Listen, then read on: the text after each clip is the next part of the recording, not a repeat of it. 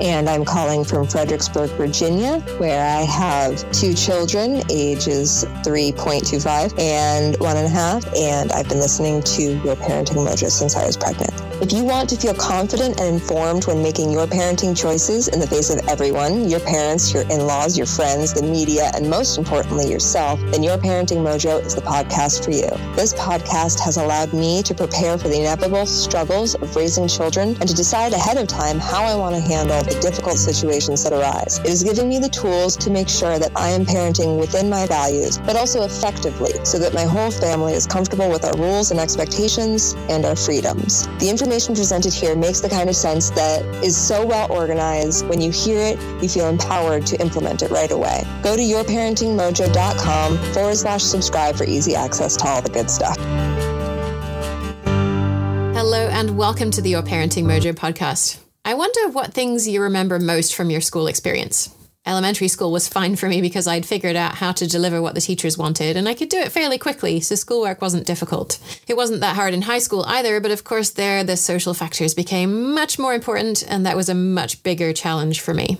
My guest today is parent Claire, who remembers enjoying elementary school, but by high school she just couldn't see the connection between the things she was actually interested in and what she was learning in school.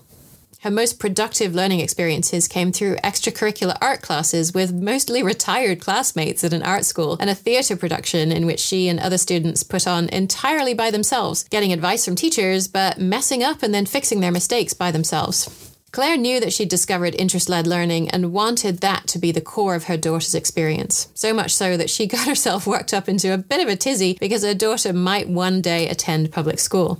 After she joined the Supporting Your Child's Learning Membership, she realized that whether her child was in school or not, there was a lot she could do to support her child's intrinsic love of learning at home.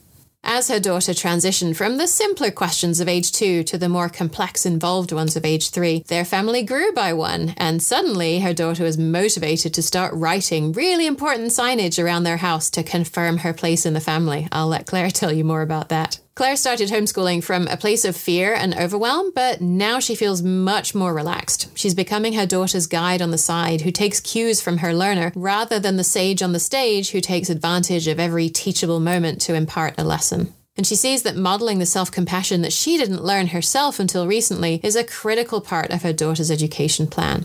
She doesn't need a curriculum for that learning because her daughter's interests drive it. Claire knows how to see learning where it's already happening, provide just the right amount and type of support to help her child manage her own learning, which all children are capable of doing if we'll just let them, and also bolster skills like critical thinking, metacognition, and full-bodied learning that she can use to explore any topic under the sun. And now let's welcome Claire. Hi, Jen. Thank you. Good to be here. So I wonder, could you kick us off maybe by telling us a little bit about who you are, where you are in the world, and what kind of things are important to you and your family? Yeah, let's see. I live in Central Virginia with my husband and our two kids who are almost 4 and 9 months. And we spend a lot of time outside as a family, mostly at home, sort of tending to our little land here. And that's really driven a lot of, you know, what at least my oldest, who's almost 4, her interests and her learning is really just so much of it is us being together as a family outside doing sort of the things that we love to do. You know, I'm fortunate where I am right now. I'm not working outside the home. And so it's being with my kids is loving to do right now. So can you tell us a bit more about your land and what that means to you and your family? Yeah, let's see. We live on 4 acres in a somewhat rural environment. We're up on top of a hill that has woods going down to a floodplain and creek that leads into the city's reservoir, some sort of public land up against us. What's interesting is that it's sort of ambiguous as to whose land it is there by the floodplain. And especially during COVID, we found a lot of homeowners up along that public easement where the tributary comes into the reservoir would, you know, walk around and people were like, we don't know. Like it was sort of our little commons. And it was this beautiful thing, you know, everyone sort of tends to trails along there and sort of wild, sort of suburban environment. My husband and I are both trained as landscape architects and artists. And I spent lots of years in my 20s farming. And so, you know, we sort of tried to have our little homestead that you know, work with our kids raising ducks and chickens and gardening and sort of, you know, reforesting to some small extent that we can. But, you know, caring for the earth and other living things around us is very important to us. Mm-hmm. So that's really what we spend a lot of time doing. Yeah. How does that show up in the ways that your daughter spends her time outside? She really likes plants. Somehow she has a really good memorization. At the age of 2.5, she was correcting her grandparents on the Latin name for coneflower. It's no papu, it's Echinacea. Everyone's like, what? I mean, this is just sort of stuff that's natural to her because it's just me and her dad talking about all this stuff. But, you know, learning, you know, where wild grows and the times of year that all these, you know, that plants fruit. And, you know, we used to think, I remember my husband being like, is that thing poisonous? Is that thing poisonous? We got to take it out before we have kids. And I'm like, no, like, this is so valuable. They will learn like what is safe and what's not. And that's all part of living somewhere. And it really has been. In fact, my daughter just got over a bout of salmonella from related to the chickens, we think. But now she's like knows, it's like the rhythm of washing hands has like really stuck. So I bet anyone gets salmonella in order to learn these things. But, you know, the sort of learning that takes place here is really just from living it. Yeah. Nothing like experiencing salmonella to get hand washing to stick. Really gross. So you joined the learning membership almost a year ago now. And I'm curious about what kinds of things you were doing to support mostly your daughter's learning, because she was the older one, right? And your younger child is not really quite there yet. But what kind of things were you doing to support her learning before you joined? Primarily, I was very protective of her play and her free time. And, you know, we had practiced rye more or less when she was younger. And I think a lot of that sort of my ideas of rye where it's sort of like you let them do what they're going to do and you just sort of like watch this flower blossom. And it really was like that to a large extent, you know, more than sort of what my natural inclination would be, like how I was raised and everyone else interacts with babies, which is that you have to teach them how to crawl or whatever, pick up something. But, you know, so we wouldn't even suggest things for her to do ever. Like it was like if we would do things as a family or, you know, she'd help out with chores and stuff, but I wouldn't get out toys for her or, you know, so all this stuff was like, she always worked through that sort of boredom. But I mean, is it even possible that a 2-year-old can get bored? It's like everything's so exciting. So anyway, just being very protective of her free time, giving her the opportunities to seek things out and trying to let her play as much as she could in the way she wanted, providing lots of art materials and ways for her to experiment with stuff and being outside together, exploring. Yeah, those were the ways we were supporting her.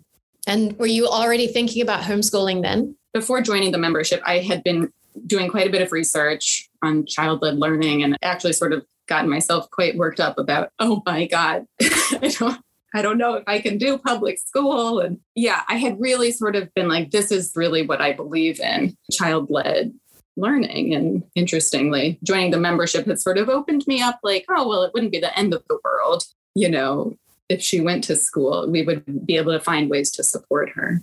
Mm-hmm. I assume you went to school. Is that right? I did. Okay. Yeah. So what was school like? Very schooled. School for me, I think I pretty much enjoyed school until middle school or high school. And then I was very much turned off from it. I was not interested in most of school. And I think like everyone else I knew, like saw no relevance to the things we were learning. But I mean, I had some great opportunities in the art through my school, which were very meaningful for me in high school primarily. So it was tough because there were some really amazing experiences that were really student led that were really incredible. Funny how that works, isn't it?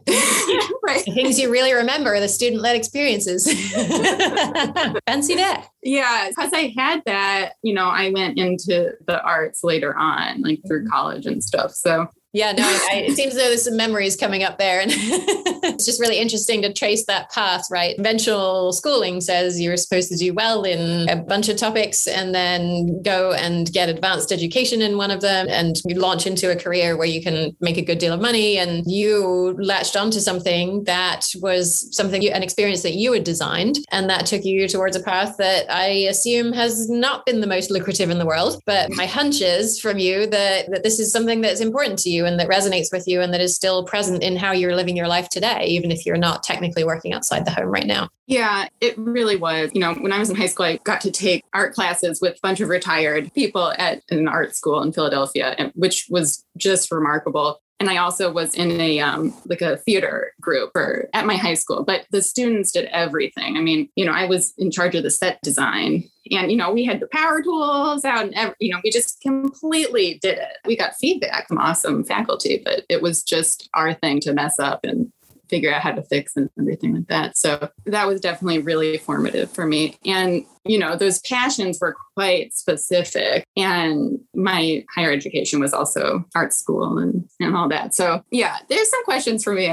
I'm like about it all. But to me, I think that's what drove me to learn more and go forth, seek, you know, people with common interests and stuff like that. And what I want for my kids and for everyone to be able to do something like that. Yeah. You went to school yourself. You're thinking, okay, I want a different kind of experience for my child. Was there any degree of uncertainty about embarking on that journey? What was that process like, deciding that homeschooling might be something to explore? I think a lot of it is in talking to my family and my husband's family about it and wanting to make sure I am sort of covering our bases. Like, is this a good idea? Or, you know, like, how can I talk to people about this who don't like have a natural affinity towards this or who've never even heard of unschooling, which I hadn't until pretty recently. So, and just having the community was really important to me. I know locally we have like the homeschooling quite a good homeschooling community, but my kids aren't really school age yet. So we haven't really been able to tap into that. So this has, you know, been really great to see other parents, like really intelligent, like just involved and interested people. So I think that's really been so nice to see like people coming from so many different places doing this sort of thing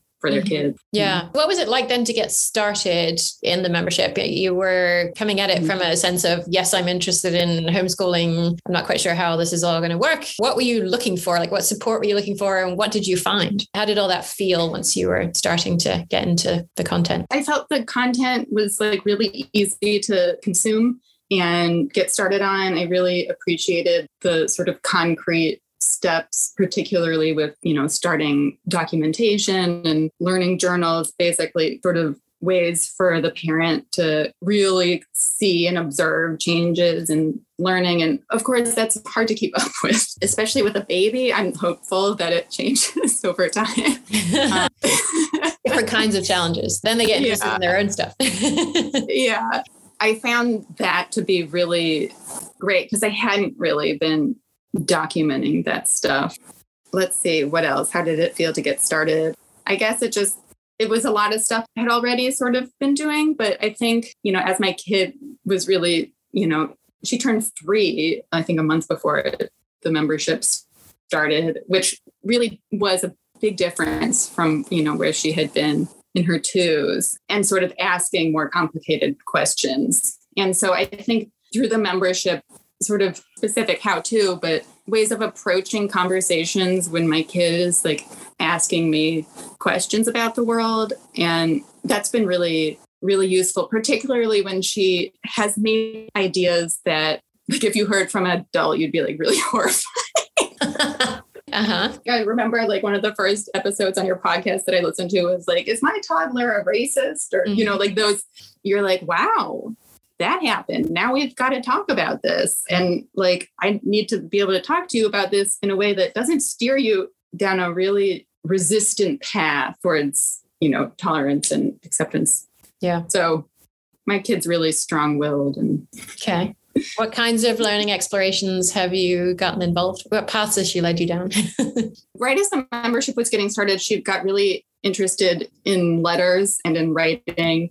And it all started because I just had a baby and her preschool had hand painted sign, you know, saying, welcome to the world, hooray, big sister Lily, or the teachers had signed everyone's name. And she brought it home. We put it up in my bedroom. I'd be nursing the baby. And my daughter every day would ask me to read everyone's name. Isabella, Wes, and we go through. And it must have been like weeks of this. And until finally she would, and I'm going like, oh my God. But this is what got her interested in reading. Or, I mean, she doesn't read yet, but in letters and writing. Yeah. So she just found this way in. And it was almost sneaky. I didn't quite realize it at first. At first, it was sort of annoying. Like, do we have to read this sign again? But, through that, she's gotten into all sorts of things. She, is like pen pals with her grandmother and writes signs, on the doors to keep no cats allowed, no babies allowed, things like this, that it's like things are so relevant to her. Absolutely. No babies allowed. Doesn't get more relevant than that, does it? One was, Mommy, don't you dare come in. Okay. She's asking me, Mommy, how do you spell Mommy? Don't you dare come in. Okay.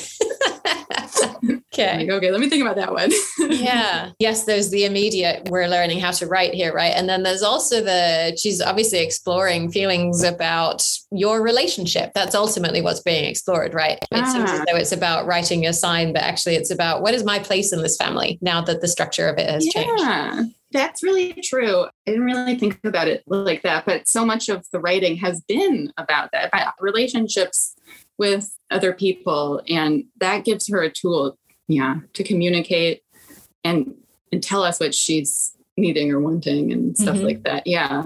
Which, of course, that's what writing is, right? Absolutely. Yeah, I remember reading about a preschool, I forget exactly where it was, but they had a sign-up sheet to write your name on, or you make your mark to indicate you were next in line for the swing, because there was only one swing. Oh, nice. Right? I mean, perfect. What's more relevant to a child in the playground at school than when I make my mark, that means that they know that my turn is coming up. Yeah, totally. So, yeah, when these things are relevant to our children's lives, then they naturally become more interested in them. So I'm also curious about what kinds of shifts that you have seen in yourself over time. More challenging question. I guess, how were you feeling about homeschooling at the beginning of this journey? Did it seem, I think we're going to homeschool and I know what I'm doing? And how has that shifted over the last year or so? I think I'm feeling maybe a little less like defensive about it, or like almost came to it out of like fear that you could read a lot about, how wretched schools are, which for me is sort of difficult because I have family, both of my kids' grandmothers, were either teachers or really involved in education. And so it was like, I'm like reading this stuff and I'm thinking about my experience and I'm like, I can't like approach this. Like I have a good relationship with my mother-in-law and mom and, our parents and everything. So I think what's changed for me is I think I'm seeing it more as like, instead of like, here's our path and like, this is what we're doing and resist, status quo. Like, here's where we are right now. This is like how we're doing things. And it's like really great for the most part. And like everyone's seeing, my daughter grow and learn, like in the context that we've sort of chosen to live our lives. And it's really quite remarkable. So I guess I'm just seeing it more as like things we do every day, they're going to change. I'm going to change. My kids are going to change. And that's okay. Like we don't need to have it all planned out. And I don't have to like write my dissertation to present to my parents. There was a plan and this is why. Yeah. And this is why I can't follow what has been your career path for decades. What's important for me to tease out is this is not a rejection of teachers. For me, it's a rejection of the system that teachers are constrained within. I mean, a lot of teachers know that the way that they want to teach that builds deep relationships, that is really responsive to an individual's child's needs, you can't do in schools the way they're currently conceived of because everybody's required to learn the same material to the same standard. And so you can't be locally community responsive. You can't follow a child's interests because it's 10 o'clock on a Tuesday and it's time to study, pendulum movements, not why are all the slugs out on the sidewalk because it rained last night. I really think that most teachers would teach in the kinds of ways that we're interacting with our homeschooled children if they could. And it's a failure of our education system that we force teachers to work within a system that doesn't work for children and frankly doesn't really work for the teachers either, right? I mean, it demeans their knowledge and their professional experience and expertise and says, we're going to tell you how to do it and then we're going to hold you accountable for the results. I remember some incredible mentor, teachers over the years, and every single one of them was incredibly frustrated with the system. Right. I mean, that's just like how it was. Yeah.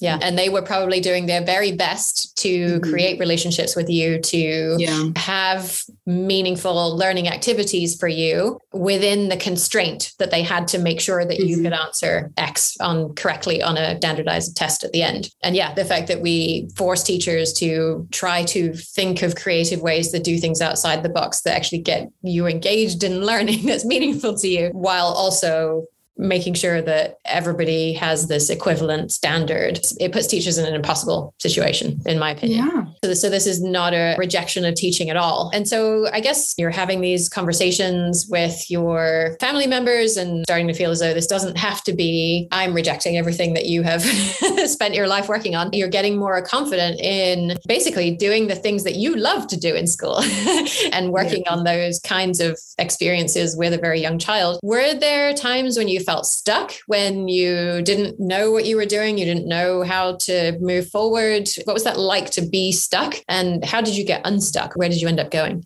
It sort of came from like the sort of steeped in rye, which is not, it's like it's hands off, but like in a lot of ways, it's like, just let the baby explore. They don't need to use the spoon like a spoon. I think I got a little tripped up in some ways with finding ways to scaffold learning without just being like, I'm just going to watch you. At a certain point, I guess I've just found like in the preschool years, at least with my daughter, it's like she really seemed to like want to know more rather than just sort of like play willy-nilly with something. She's often there too, of course. But so I think about a month ago, she had sort of been asking a lot about airplanes, and we had done some travel in the past few months. And, we often have visiting family. I think she'd asked a question like, how does an airplane fly? And I had been sort of like, oh, we're going to go to the library and we're going to get out some books. And, we find this section on planes in the library, and we got like all these books, and she pulled out one about gravity and all this stuff. And I'm like, okay, but, and I wasn't even really thinking, but we got home, and it's like, she is the type of kid that once you start something, she wants to finish it all the way through, no matter what it is. It's like, so I think we had like 10 or 12 books, and she's like, this one, okay, read them all. Like we just get home through the door. We have to read them all. I don't care. My brother needs to nap, whatever. So, we're reading them. I'm like, she's not into this. Like, she's trying, she really wants to be, I guess, because we started it, and so I guess it was sort of like finding like, what is she actually interested in? And so after that, it was like, we read them, and then she didn't ever want to read them again. And we held on to them for 3 weeks. And then eventually I'm like, okay, time to return them. What happened here?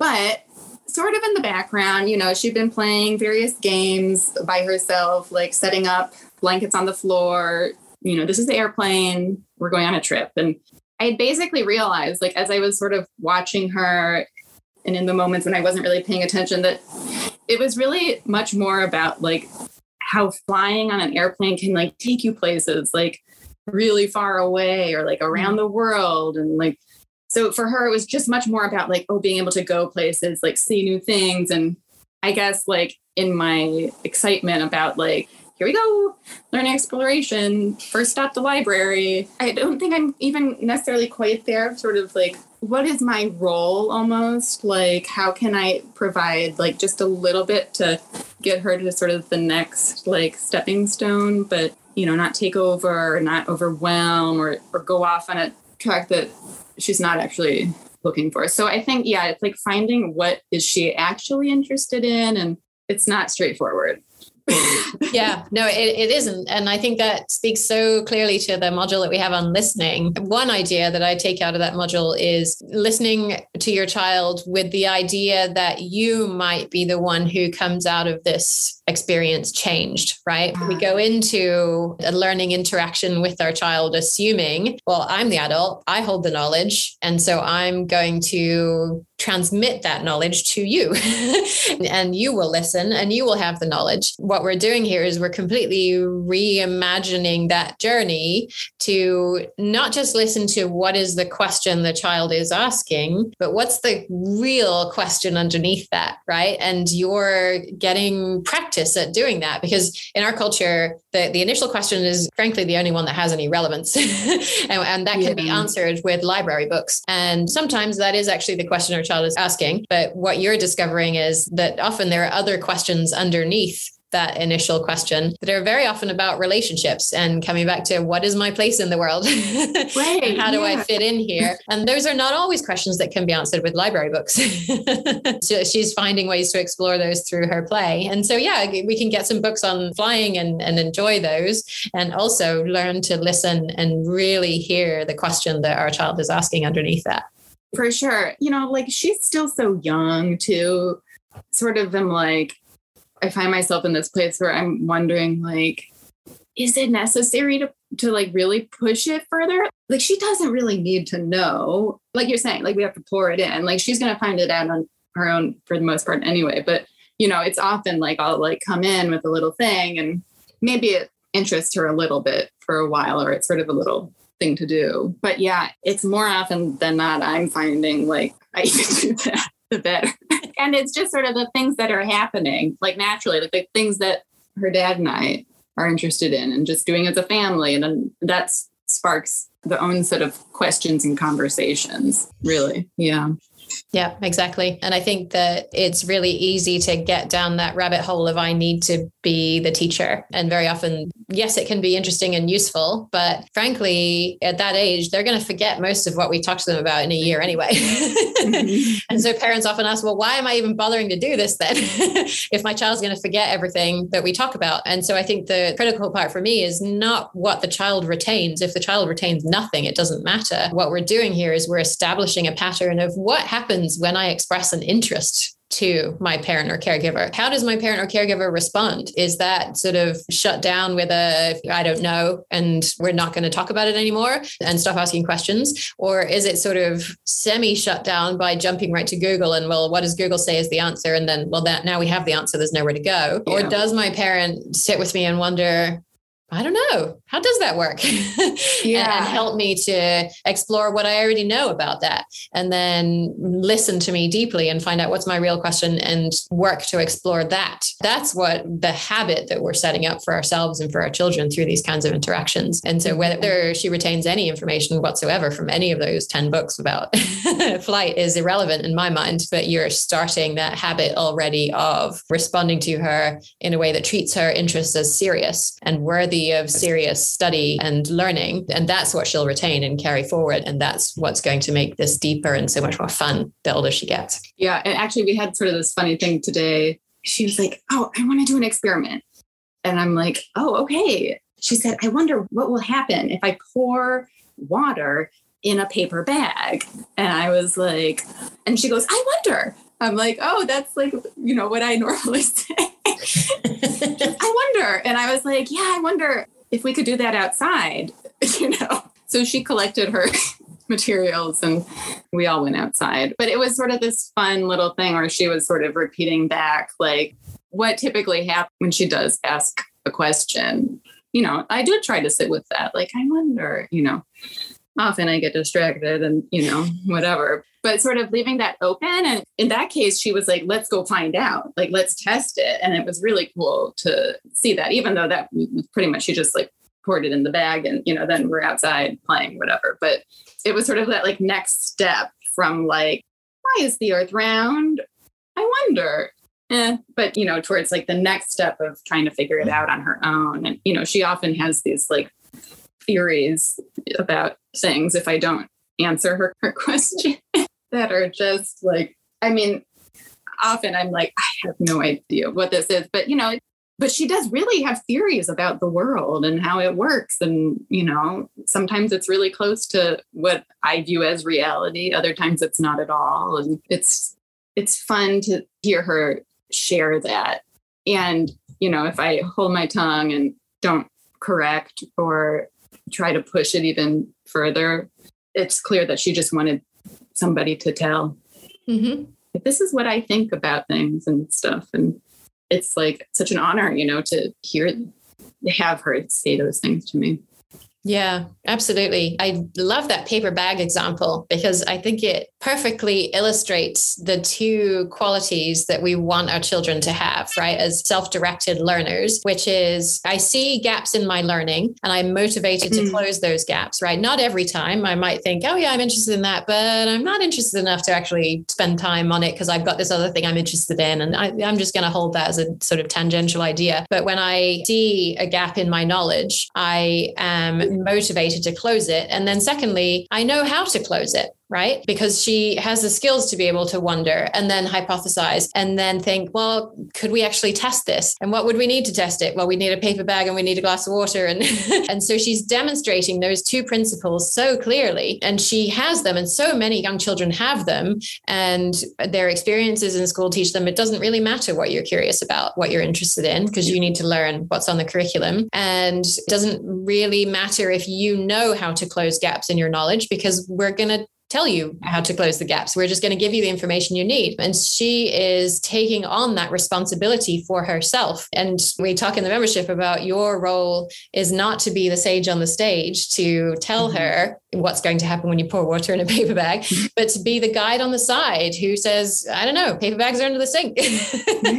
Water's in the tap. Let's go figure it out together. And so those are exactly the kinds of experiences that are setting her up to continue this path of being a learner who directs her own education. And she's 4, right? Mm-hmm. She's so early in this journey. I mean, the two of you have this beautiful path ahead of you where you can kind of sit back and relax a little bit and know that she has these skills already and that your job is just to kind of be there around the edges, providing a little bit of support. And you're already doing that. That's super cool.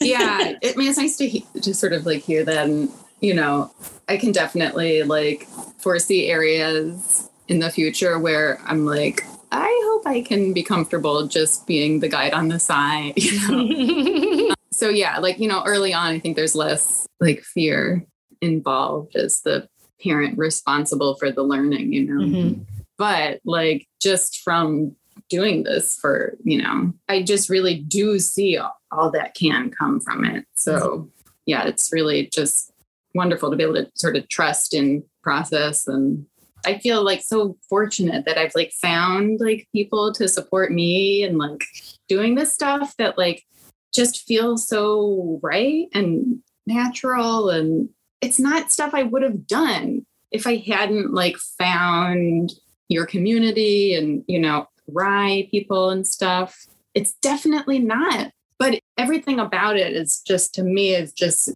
feels and rings to be so true and so right. It just has been good for me. Yeah. Thank you for sharing that. And I just want to address the sort of elephant in the room of, but there's math in high school and and all the things that parents are terrified of. So usually somehow it's math. And the idea that just because we may not know a lot of advanced calculus or whatever it is their child needs to know, that doesn't mean that we can't effectively support our child, right? Some states, there are going to be regulations that say your child must be performing at grade level. And so then we come from the perspective of, well, we love homeschooling and we want to continue spending most of our time doing this. In order to do that, we need to demonstrate you can do these things. So let's spend a week working through this content and we'll take the test at the end. And if you pass the test, we're done. If you don't pass the test, we'll go back and review some of the stuff you had a hard time with. We'll take the test again. And so we're sort of approaching it from a perspective of this is what we need to do to keep doing the stuff that we love to do in the short term. And then in the long term, it's really based on, well, where does my child want to go, right? If your child wants to be a physical therapist or a marine biologist or whatever it is, they're going to need some math for that. They're going to need some stats for that. And chances are, if your child is gung-ho on marine biology or whatever that topic is, it may be something they fall in love with. It may be something they're like, I don't really like this, but I recognize it's necessary for the path that I want to be on. And therefore, because I have chosen that path myself, and it's not a path that somebody else is forcing me to walk, that, yeah, I'm willing to spend time doing this stuff that I don't particularly enjoy because I want that thing so much at the end. Mm-hmm. I mean, we do that all the time ourselves, right? We do things that we don't particularly enjoy because we want to do the thing at the end that's really valuable to us. And our children can do that too if we trust them to choose a path that works for them and support them through that whole process of understanding. How do you make those kinds of decisions? How can you test them out? How can you figure out if, yes, this is really the thing I want to do, or is it just a thing I want to do for a couple of years and that's okay? And then I get to pivot and change and do something different. So giving them the opportunity to discover what they really love and that it's not just a single path. Yes. You know, there's so many different ways you can go about it. Yeah, absolutely. Yeah. Is there anything about your journey that you would like to share with parents who are sort of earlier in the decision-making process about homeschooling, about how to support your child's love of learning, that you wish that you had known? I just always sort of think like it's more sort of on the parenting advice. Mm. I don't know how aware you are that like I joined the parenting membership like 9 months after. And I'm like, a lot of it has to do with community, I think, because, you know, it's hard to find people in my just physical everyday life that do parent this way and, you know, share really similar values. So for me, it's really just been to have the community and hear other people, you know, their struggles and ways they're working through things and stuff. But I don't know, I sort of look back on things now, especially since they have like another child, you know, who's 9 months. I sort of think I'm back on like times when I was so nervous about something with my daughter. And now I'm like, it's okay. Like with sleep, for example, you know, I was so afraid, like, oh, she's not sleeping independently or whatever. Like, you know, if it's bedtime, like I have to put her to bed and leave. Like I can't just let her work it out with me on the bed for a little bit before, you know, get her comfortable. And so like now I'm just like with my son, I guess with just the normal things, you don't think about learning. It's just more like parenting. Of course it is learning. He's learning how to sleep and play on his own and stuff like that. But to just sort of like trust that it's okay. Like there's not like a single way you have to start and continue. And, you know, it's so hard to like, you can't just tell people relax. Obviously, you know, you have to live it through that and do it. But like, just like trust in what feels good for you and like what feels good for your kid and just work your way through that together, that you can figure it out together, not just think like, why isn't it happening? Where do I need to find the right information to get this right? You know? I mean, that's such an amazing metaphor for parenting, for life, for supporting our children on their learning journey, right? That to trust yourself and trust your child, and that with a community of support, you can do this. You can. Yeah. A community that like you really feel that like really resonates with you. Cause I think I just through my coming of age, my youth and late 20s, early 30s, it was like, I just felt so uncomfortable. I always felt like, you know, this is not who I am. You know, there are certain things where it is. And I just think I spent so much time like not embracing who I actually was, even though like I was who I was, but there was just a lot of shame and like hiding as well. And so I think a lot of that was like not having my people, but you know, also a lot of other stuff from not being trusted as a kid, and whether with my interests or in my family with feelings and stuff. Yeah. So you're sort of learning to trust yourself. Mm-hmm. And practicing trust with your child at the same time. Yeah, definitely. In the parenting membership, we were having a conversation about some challenge someone was having. And I had like been thinking about, you know, everyone talks about self-compassion. I was like, I don't understand what that is. It has been very recent that I finally understand what it is. Like even just the idea of it, I didn't get, you know, I'm really like, what? I'd never actually done that. And told myself like, this is hard. Like, it's not okay. Try harder or whatever, you know, and I sort of realized like, oh, this is what I try to do for my kid. Like, and I can do that for myself. And as well. Like, yeah, it's just like, oh, that feels good. Yeah. I mean, you're interrupting cycles of intergenerational trauma is what you're doing, and reparenting yourself and giving yourself the love and care and compassion that you needed when you were a child. And you're also giving that to your children, and you're recognizing that you are worthy of the same care and compassion that you give towards your children. Right. That's a profound lesson. Yeah. It's really good because, like, when you get that and you feel that, like, that's what helps you get out of whatever you're in, you know, not the like, why aren't you just doing it? Or, you know, not like self-flagellation or, you know, all that stuff. It's so I think, you know, I just thought or believed or whatever had experienced that, like, yeah, if you give yourself a hard time. Yeah. Well, that's what our culture teaches us. That's what school teaches us. That's what everything around us teaches us, is if you're not doing it right, either because you don't have the knowledge, in which case get the knowledge. If you have the knowledge and you're still not doing it right, it's because you're not putting enough effort in. So put more effort in, and then you'll be able to do it. And I mean, that's a recipe for burnout and a recipe for shame and hiding parts of ourselves that feel unlovable because they seem unacceptable to other people. So yeah, so that most of us were taught that. And that's why that's so present for you. And I think a lot of parents wonder, well, how do I get my kid to do hard things? How do I get my kid to stick with stuff? And I always answer, well, firstly, is sticking with it the right thing? Because there are times when we sort of have this sunk cost and we think, oh, well, I've sunk so much into it, I have to ride this one through. When frankly,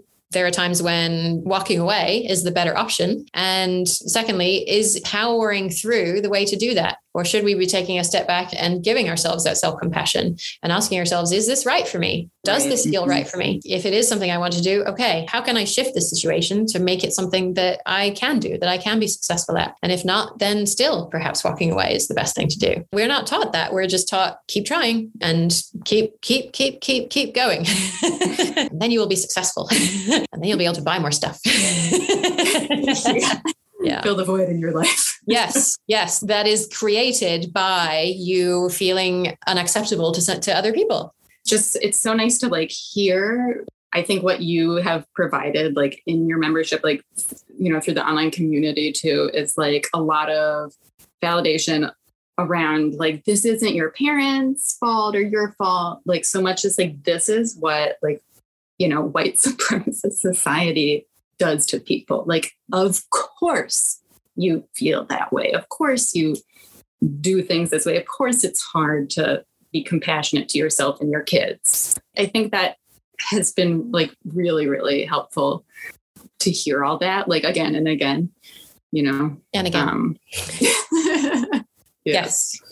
We need all those reminders. Yes. We all do. Mm-hmm. Yeah. Well, this is not where I thought this conversation was going to end up. And I'm so glad that it ended up here.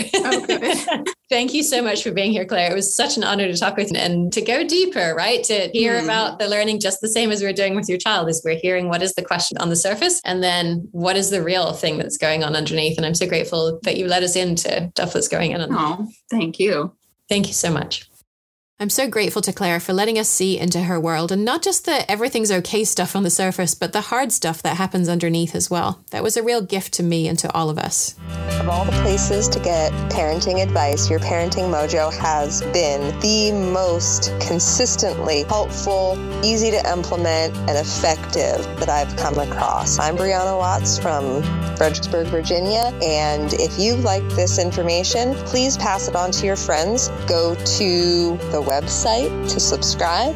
And by the way, as easy as it is to fast forward through ads, I think we can all agree that it's really convenient to be able to listen to this information without ads, and also to support small businesses and really put our money where our mouth is for the kinds of things we want to support. So please consider being a patron of Jen's, buying her a cup of coffee, helping support the podcast, and keeping this information out there for all of us so that we can use it to support our families' healthy growth and development. Thank you.